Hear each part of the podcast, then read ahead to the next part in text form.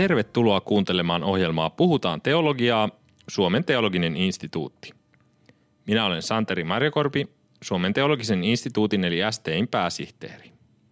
Suomen teologinen instituutti on tutkimus- ja koulutustyötä tekevä laitos, jonka tarkoitus on kouluttaa teologian opiskelijoita ja tukea heitä heidän hengellisessä elämässään sekä pitää esillä raamatulle uskollista teologiaa.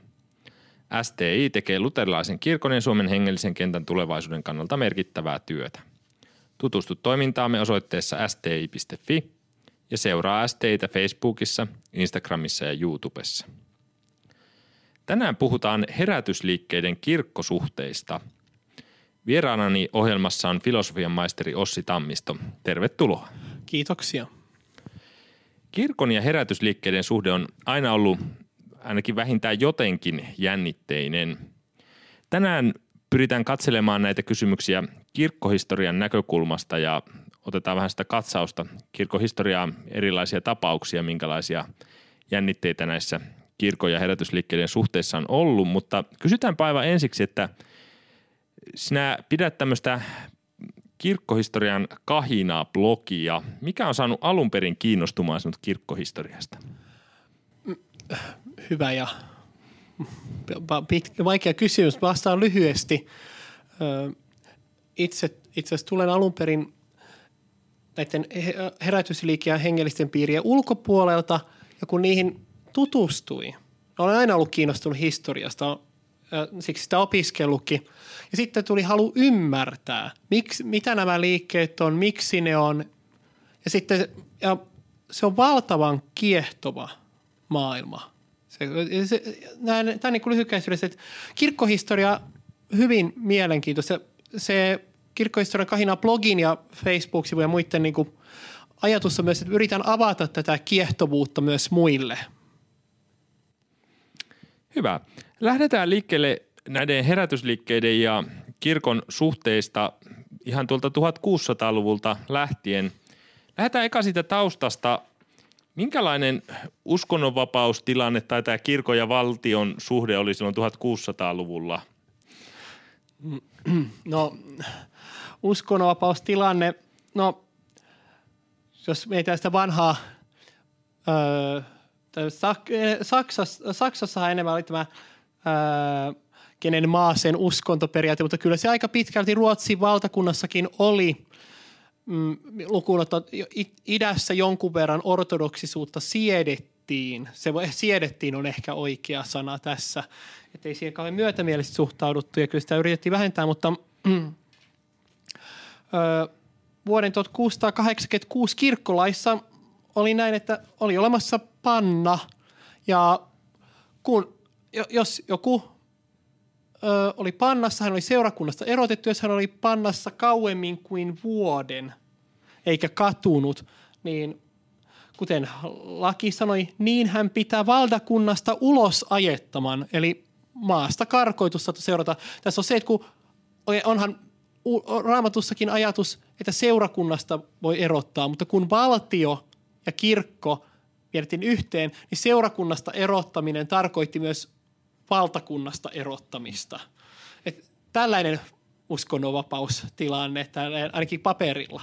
Eli toisin sanoen, kun jos silloin tämmöinen varhainen pietismi tai herätyskristillisyys vähän jollakin lailla oli kriittinen suhteessa kirkkoon, niin se oli aika vakava paikka, että siinä oltiin, otettiin samalla myös kriittisyyttä suhteessa valtakuntaa.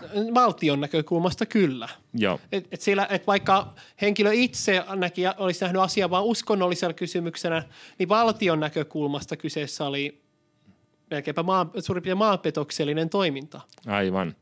No lähdetään tämmöistä esimerkkeistä liikkeelle ja ehkä niin kuin siellä sinunkin blogissa siellä usein tämmöisiä kiinnostavia tarinoita. Lähdetään näiden kautta avaamaan, avaamaan tätä ja ilmeisesti ensimmäinen tämmöinen kirkollisen separatismin aalto, mikä ilme, ilmaantui, niin oli sellaista, jossa vähän niin kuin vastustettiin sitä luterilaista oppia ja luterilaisen kirkon pappeutta ja tällaisia asioita, niin haluaisitko kertoa jotain siitä, minkälaisia ilmiöitä se sai sitten ja, ja, ja näistä varhaisimmista kirkosta irtiottoja tekevistä hahmoista? Hmm. Joo. Öö, ensimmäiseksi on ihan pakko tietysti mainita tämmöinen varhainen tunnettu ja tämmöinen ehkä voisi sanoa tämmöinen radikaalipietismin airut ja tämmöinen, äh, voisi sanoa suorastaan Lars Ulstadius, joka oli Oulusta, kuten, äh, äh, Oulusta äh, pappisperheestä ja itsekin pappi alun perin siis. Hän, hän oli pari vuotta pappina, mutta ilmeisesti hän oli jo aiemmin lukenut radikaalipietististä kirjallisuutta.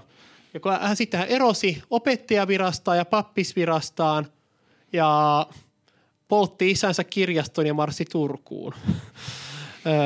Tähän liittyy hengellinen kriisi sairastumisen myötä ja yritys ripittäytyä papille, joka ei tuntunut ilmeisesti ymmärtänyt hänen hengellistä hätäänsä. Siksi hänestä tuli, hänelle syntyi hyvin vihamielinen suhde kaikkiin pappeihin. No mitä sitten tapahtui? Ulstadius meni Turkuun. Siellä hän yritti saada pii, Turun piispalta luvan ripittäytyä seurakunnan edessä Turun tuomiokirkossa. Piispa ei antanut lupaa, mutta kahden vuoden päästä se onnistui, kun piispa oli poissa ja tuomiorovasti päästi hänet sinne. Mutta Ulstadius kulki kolmisen vuotta leikkaamatta partaansa ja hiuksiaan ja vaihtamatta vaatteitaan Turun katuja. Ja, mutta osallistui kaikki Jumalanpalveluksiin – mitä Turun tuomiokirkossa pidettiin, kunnes 22. heinäkuuta 1688 räjähti niin sanotusti. Ulstadius oli kirkossa ja kuunteli saarnaa, mutta siinä hänen mielestään suht, tode, äh, suhtauduttiin vähe, liian väheksyen hyviin tekoihin, jolloin hän sitten alkoi huutaa ja keskeytti saarnan. Äh, aika pitkän pätkän ehti sanoa. Hän totesi muun muassa, että hän on nyt puhuttava, että, että niiden veri, jotka hukkuvat synneissänsä, ei tulisi hänen päälleen. Ja ilmoitti, sanoi näin, että minun sanottavani on tämä. Luterilainen oppi on hyljettävä oppi, postilat ja saarnakirjat ovat pääasiassa täynnä valhetta ja Jumalan pilkkaa ja ihmisten omia keksintöjä, ja papeilla ei ole pyhää henkeä. Sitten hänet yritettiin heittää ulos mutta kun ottaa huomioon, että hän on kolme vuotta samoja vaatteita pitänyt, niin ne ei ollut kauhean kestäviä enää. Ne repesyät ja Ulstadius juoksi ilman vaatteita kirkon käytävää huutain. Näin pitää pappien häpeän paljastumaan, kuten minä nyt olen alasti. Mutta tässä on tosi se, että yleensä sanotaan, että tämä usein tiedetään, että hän juoksi ilman vaatteita pitkin kirkon käytävää, mutta tämä ei välttämättä ollut hänen alkuperäinen suunnitelma, kuten repesivät siis ne vaatteet. Aivan. No mitä hänelle sitten kävi? hän joutui vankeuteen ja tuomittiin kuolemaan, mutta se muutettiin elinkautiseksi vankeudeksi. Hänet vietiin Tukholmaan vankeuteen kauas sitten näistä turkulaisista tukijoista. Hän oli vuodesta 1693 vuoteen 1719 vankilassa, kunnes uusi kuningatar kruunaisessa kunniaksi armahti melkein kaikki valtakunnan vangit, paitsi henkirikolliset. Ja myös Ulstadius armahdettiin – mutta hän kysyi silloin, että myöntääkö kuningatar nyt, että olen oikeassa. Kun ilmoitettiin, että armahdus on yleinen, ei liity tähän, niin hän ilmoitti, että sitten hän ei huoli armahdusta ja oli loppuikänsä vuoteen 1732 vankilassa. Toki saaden kulkea vapaasti sisään ja ulos, jolloin hän myös pääsi olemaan yhteydessä tukijoihinsa, jotka monet olivat maltillisempia kuin hän itse. No niin, eli tämä Ulstadius on tämmöinen monesti tunnettu eräänlainen radikaali pietismi isä. Hänellä oli sitten, niin kuin mainitsit, tukijoita. Oliko, oliko tämmöistä muuta liikehdintää sitten noihin aikoihin Suomessa enemmänkin? Mm, olihan siis pietismi oli levinnyt jonkun verran Suomeen, ainakin tämä, tällainen yksilötasolla. Tässä oli tämä Ulstadiuksen radikaalisuus, no sitten se koiti, koitui monen muunkin radikaalin kohdalla sellaiseksi, että tuli oikeusjuttuja – eikä Peter Säfer joutui ensin maanpakoon ja sitten palattua takaisin ja taas rettelöityä vankeuteen. Mutta sitten oli vaikka Juhan Vegelius vanhempi, Pudasjärven kirkkoherra, joka oli myös pietisti, mutta kuten huomaat, hän on kirkkoherra. Hän ei luopunut pappeudestaan, hän ei suhtautunut pappeuteen samalla, tav- samalla tavalla kuin Ulstadius, mutta hänkin joutui oikeuden eteen ja erotettavaksi hetkeksi, mutta hän sai myöhemmin pappis virkansa takaisin, tosi eri seurakunnassa. Mutta tämä näyttää tämän, että Ustadiuksen toiminta heijastui myös jonkun verran, ilmeisesti että radikaalien toiminta vaikutti myös siihen suhtautumiseen muuhun pietismiin. No jos mennään sitten eteenpäin, niin jonkun verran sitten näissä meidän ihan kotoissakin herätysliikkeissä tätä kirkollista separatismia on ollut ja, ja tota, olet puhunut tämmöisestä niin kuin että näiden kirkollisten kirjojen suhteen oli sitten ongelmia ja sen takia haluttiin niin kuin erottautua kirkosta. Mit, mitä, minkälaisia kysymyksiä näissä, näissä on ollut? No, näihin kirjoihin liittyen voi sanoa, että on niin kuin kaksi linjaa. Toinen on semmoinen selkeämpi ja siihen, no se olisi pidempi juttu tietysti, mutta on tämä selkeämpi, että huoli tunnustuskirjojen asemasta. Ja nimenomaan sellainen kirjallinen juttu, että nimenomaan olla huolissa siitä, että onko luterilaisuus, että et, et edellytetäänkö nimenomaan sitä luterilaista oppia. Mutta sitten on tämmöinen toinen, että niinku kirkon käyttämien kirjojen, esimerkiksi tämä niinku, vaikkapa virsikirja ja kirkkokäsikirja ja raamatukäännös, että siihen liittyen on myös ollut tämmöistä separatismia, että 1886, kun uusittiin kirkkokäsikirja ja virsikirja, niin no, no erityisesti rukoilevaissa alueilla satakunnassa ja vaikka Suomessa se herätti vastustusta, mutta paikoin ihan tämmöistä separatististakin hanketta, muun muassa Pohjois-Karjalan Nurmeksessa, tämmöinen vähän, vähän vähemmän tunnettu ryhmä, vanhat luterilaiset, sellainen uskonnollinen yhdyskuntakin aiottiin perustaa ja senaatille laitettiin anomustakin siitä. Siksi, että seurakunnan papit eivät enää käyttäneet vanhaa virsikirjaa ja haluttiin sitä käyttää. Haluttiin oma seurakunta ja sinne papit, jotka käyttävät tätä hyvänä pidettyä virsikirjaa. No tänään ei tämmöistä liikehdintää ole. Mitäs heille sitten kävi? No, öö, tämä Nurmeksen porukka, niin sitä seurattiin muuallakin Suomessa mielenkiinnolla. Varsinkin mainitaan jo sen, aikaisessa, sen aikaisessa lehdistössä, että Pohjanmaalla seurattiin uteliaina, miten tässä käy – Eli ilmeisesti oli ajatusta, että jos onnistuu, niin tämä olisi ollut laajempikin liike. Sitten myös satakunta olisi varmaan ollut myös potentiaalinen rukoilevaisuuden kannalta. Ja ehkä, en, tämä on nyt suuri ehkä, kun en ole tutkinut sitä niin tarkasti, niin senaatti hylkäsi tämän anomuksen 1894. Ja perusteluna oli se, että heidän oppinsa ei, ole, ole, ei poikennut luterilaista tunnustuksesta, ja koska maassa on jo luterilainen kirkko, tällöinhän protestanttiset eriuskolaisseurakunnat oli jo sallittu. Baptistit ja metodistit saivat toimia 1889 eriuskolaislain myötä, mutta nämä eivät olleet eriuskolaisia, vaan luterilaisia, jolloin senaatti saattoi hylätä tämän hakemuksen. Vähän tämmöistä kikkailua toki.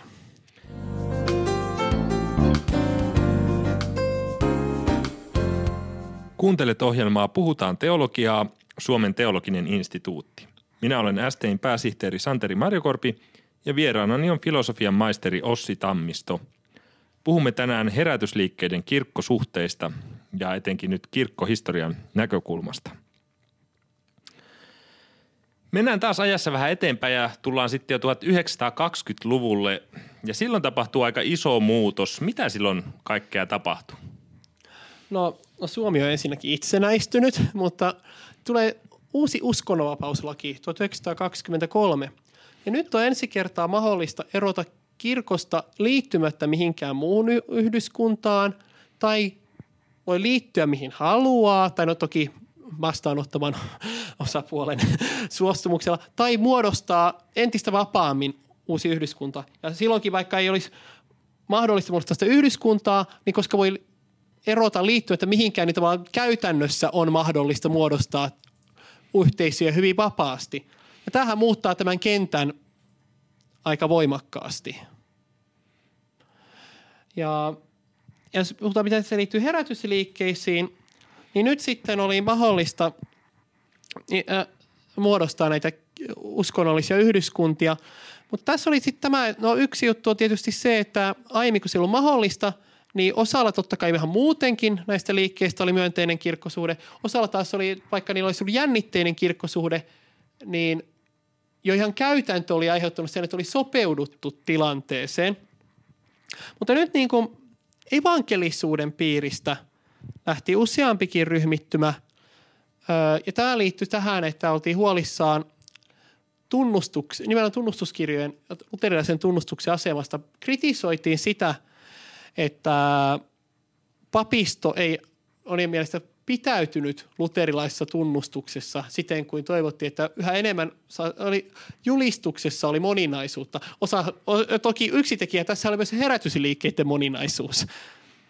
Mutta mm, niin, eli, eli siellä oli tämmöistä keskustelua, mutta ilmeisesti sieltä sitten alkoi muodostua myös omia kirkkoja näistä evankelisten piiristä vai miten se kävi? Kyllä. Liikkeen, ei tiedä olisiko se ollut muodostua vielä suuremmaksikin, mutta liikkeen päälinja johto torjui ajatuksen, mutta useampi pappi, joten maallikkosaarnaajia, lähti ajamaan tätä asiaa. Näkyvimpänä Heino Pätiälä, muut tähän mukaan, äh, mukaan lähteneet oli sen verran nuorempia, että he ei ollut kauhean näkyviä hahmoja vielä ehtinyt olla evankelisessa liikkeessä. Mutta Heino Pätiälä oli yhtenä. Äh, tähän erikoinen juttu, että hän, hän oli pitkään kritisoinut tätä hänen mielestään lipeämistä raamatullisuudesta ja luterilaisuudesta kirkossa. Hän oli julkaistua kristillistä lehteä Esperantoksi saanut yhteyden Missouri-synodiin tunnustukselliseen luterilaiseen kirkkoon Yhdysvalloissa. Ja syntyi luterilaisia vapaaseurakuntia, joihin liittyi satoja ihmisiä. Mutta siinä sitten pian tuli myös kiista, kun tässä on tämmöinen just, että kun aiemmin, mitä se usein, että kun on aiemmin oltu mahduttu samaan kirkkoon, niin sitten kun huomattiin, että ei ollutkaan ihan täyttä yksimielisyyttä, miten, millä tavoin sitoudutaan siihen luterilaiseen tunnustukseen. Niin Pätielällä oli oma erikoisoppinsa koskien Kristuksen lunastavaa kuuliaisuutta, niin sitten tuli jako pappien kesken. Tosin, tosin Pätiälän puolelle jäi suurin osa maallikkoista ja maallikkosaarnaista, koska hän oli tunnetumpi julistaja. Hänen ympärilleen muodostui Suomen vapaa evankelisuutelainen seurakuntaliitto. Nykyään se vapaa on pudotettu siitä nimestä pois. Ja muuten huomautettakoon tässä, että kyseinen kirkko, Suomen Evolut seurakuntaliitto ei enää edusta tätä Pätiälän erikoisoppia, vaan on virallisesti tunnustusluterilainen nykyään. Sitten tuli myös Suomen vapaa evankelisuutelainen kirkko, eli nykyinen Suomen tunnustuksellinen luterilainen kirkko. Ja tämä totta kai heikensi vähän tätä näiden molempien kasvua, mutta kumpikin jäi eloon näihin päiviin asti.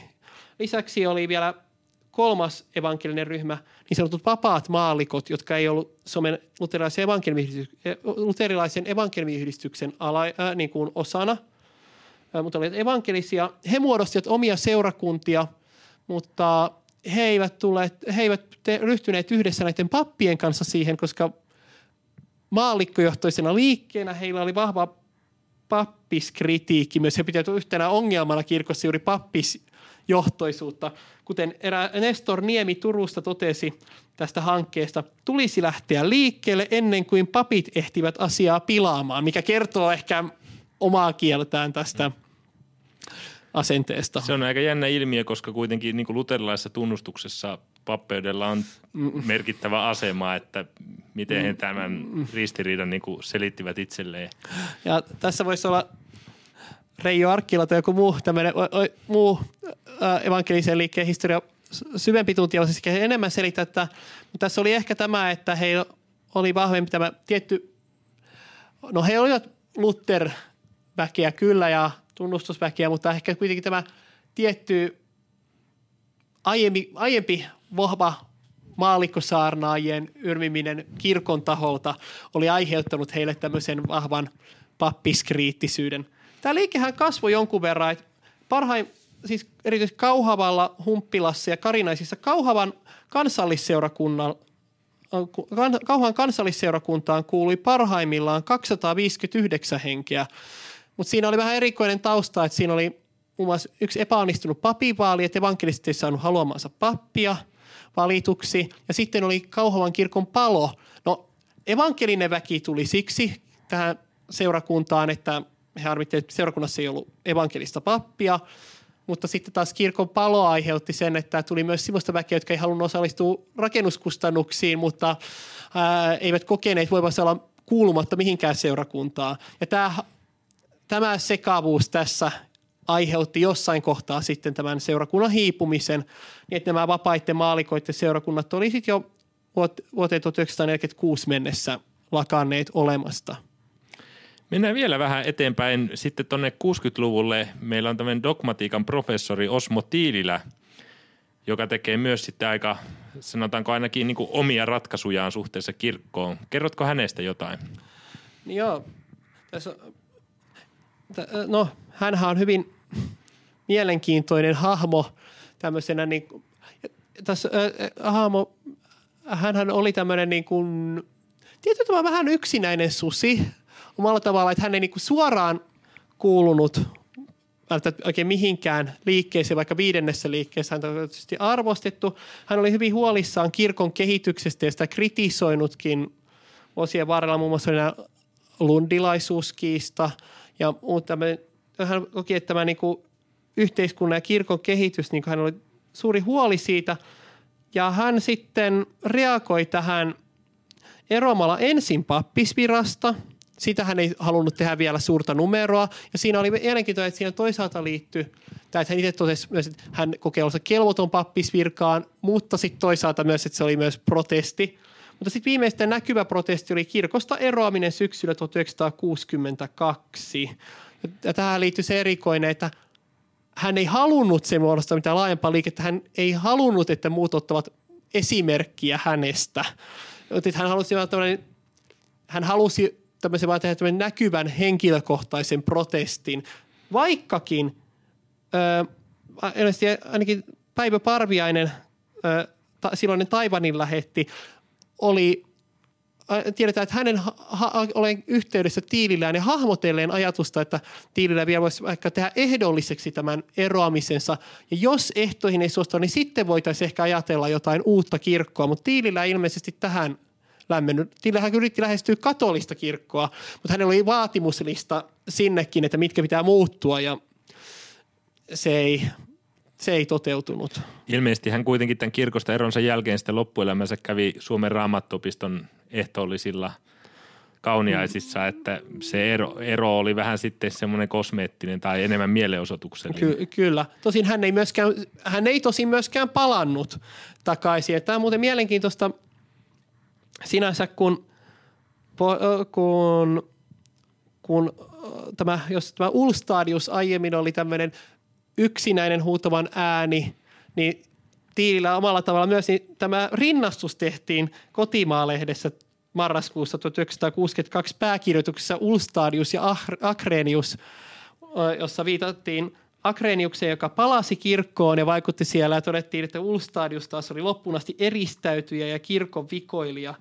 josta ei jäänyt mitään pysyvää vaikutusta. Ja sitten viitattiin nimenomaan, että todettiin, että – Apostoli Paavali puhuu ihmisistä, joilla on kiivaus Jumalan puolesta, mutta ei taidon mukaan. Tuntuu siltä, että apostolilla olisi aihetta muistut, muistutella samasta asiasta nykyhetken Suomessa.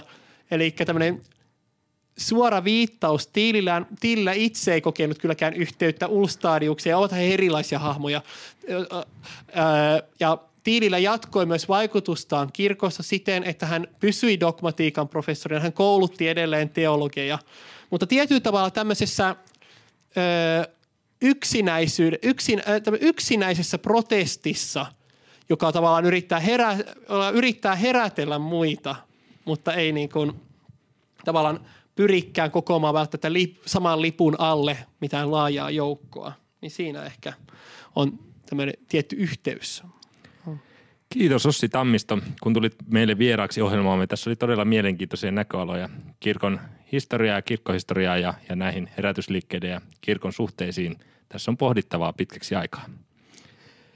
Kiitoksia. kuuntelit ohjelmaa Puhutaan teologiaa, Suomen teologinen instituutti. Minä olen Santeri Marjokorpi. Koulutamme STIssä teologian opiskelijoita ja pidämme esillä raamatulle uskollista teologiaa. Mikäli haluat, että kirkoissa, herätysliikkeissä ja hengellisissä järjestöissä on tulevaisuudessakin klassiseen kristinuskoon sitoutuneita työntekijöitä, tule tukemaan toimintaamme osoitteessa www.sti.fi. Kiitos kun olit tänään mukana.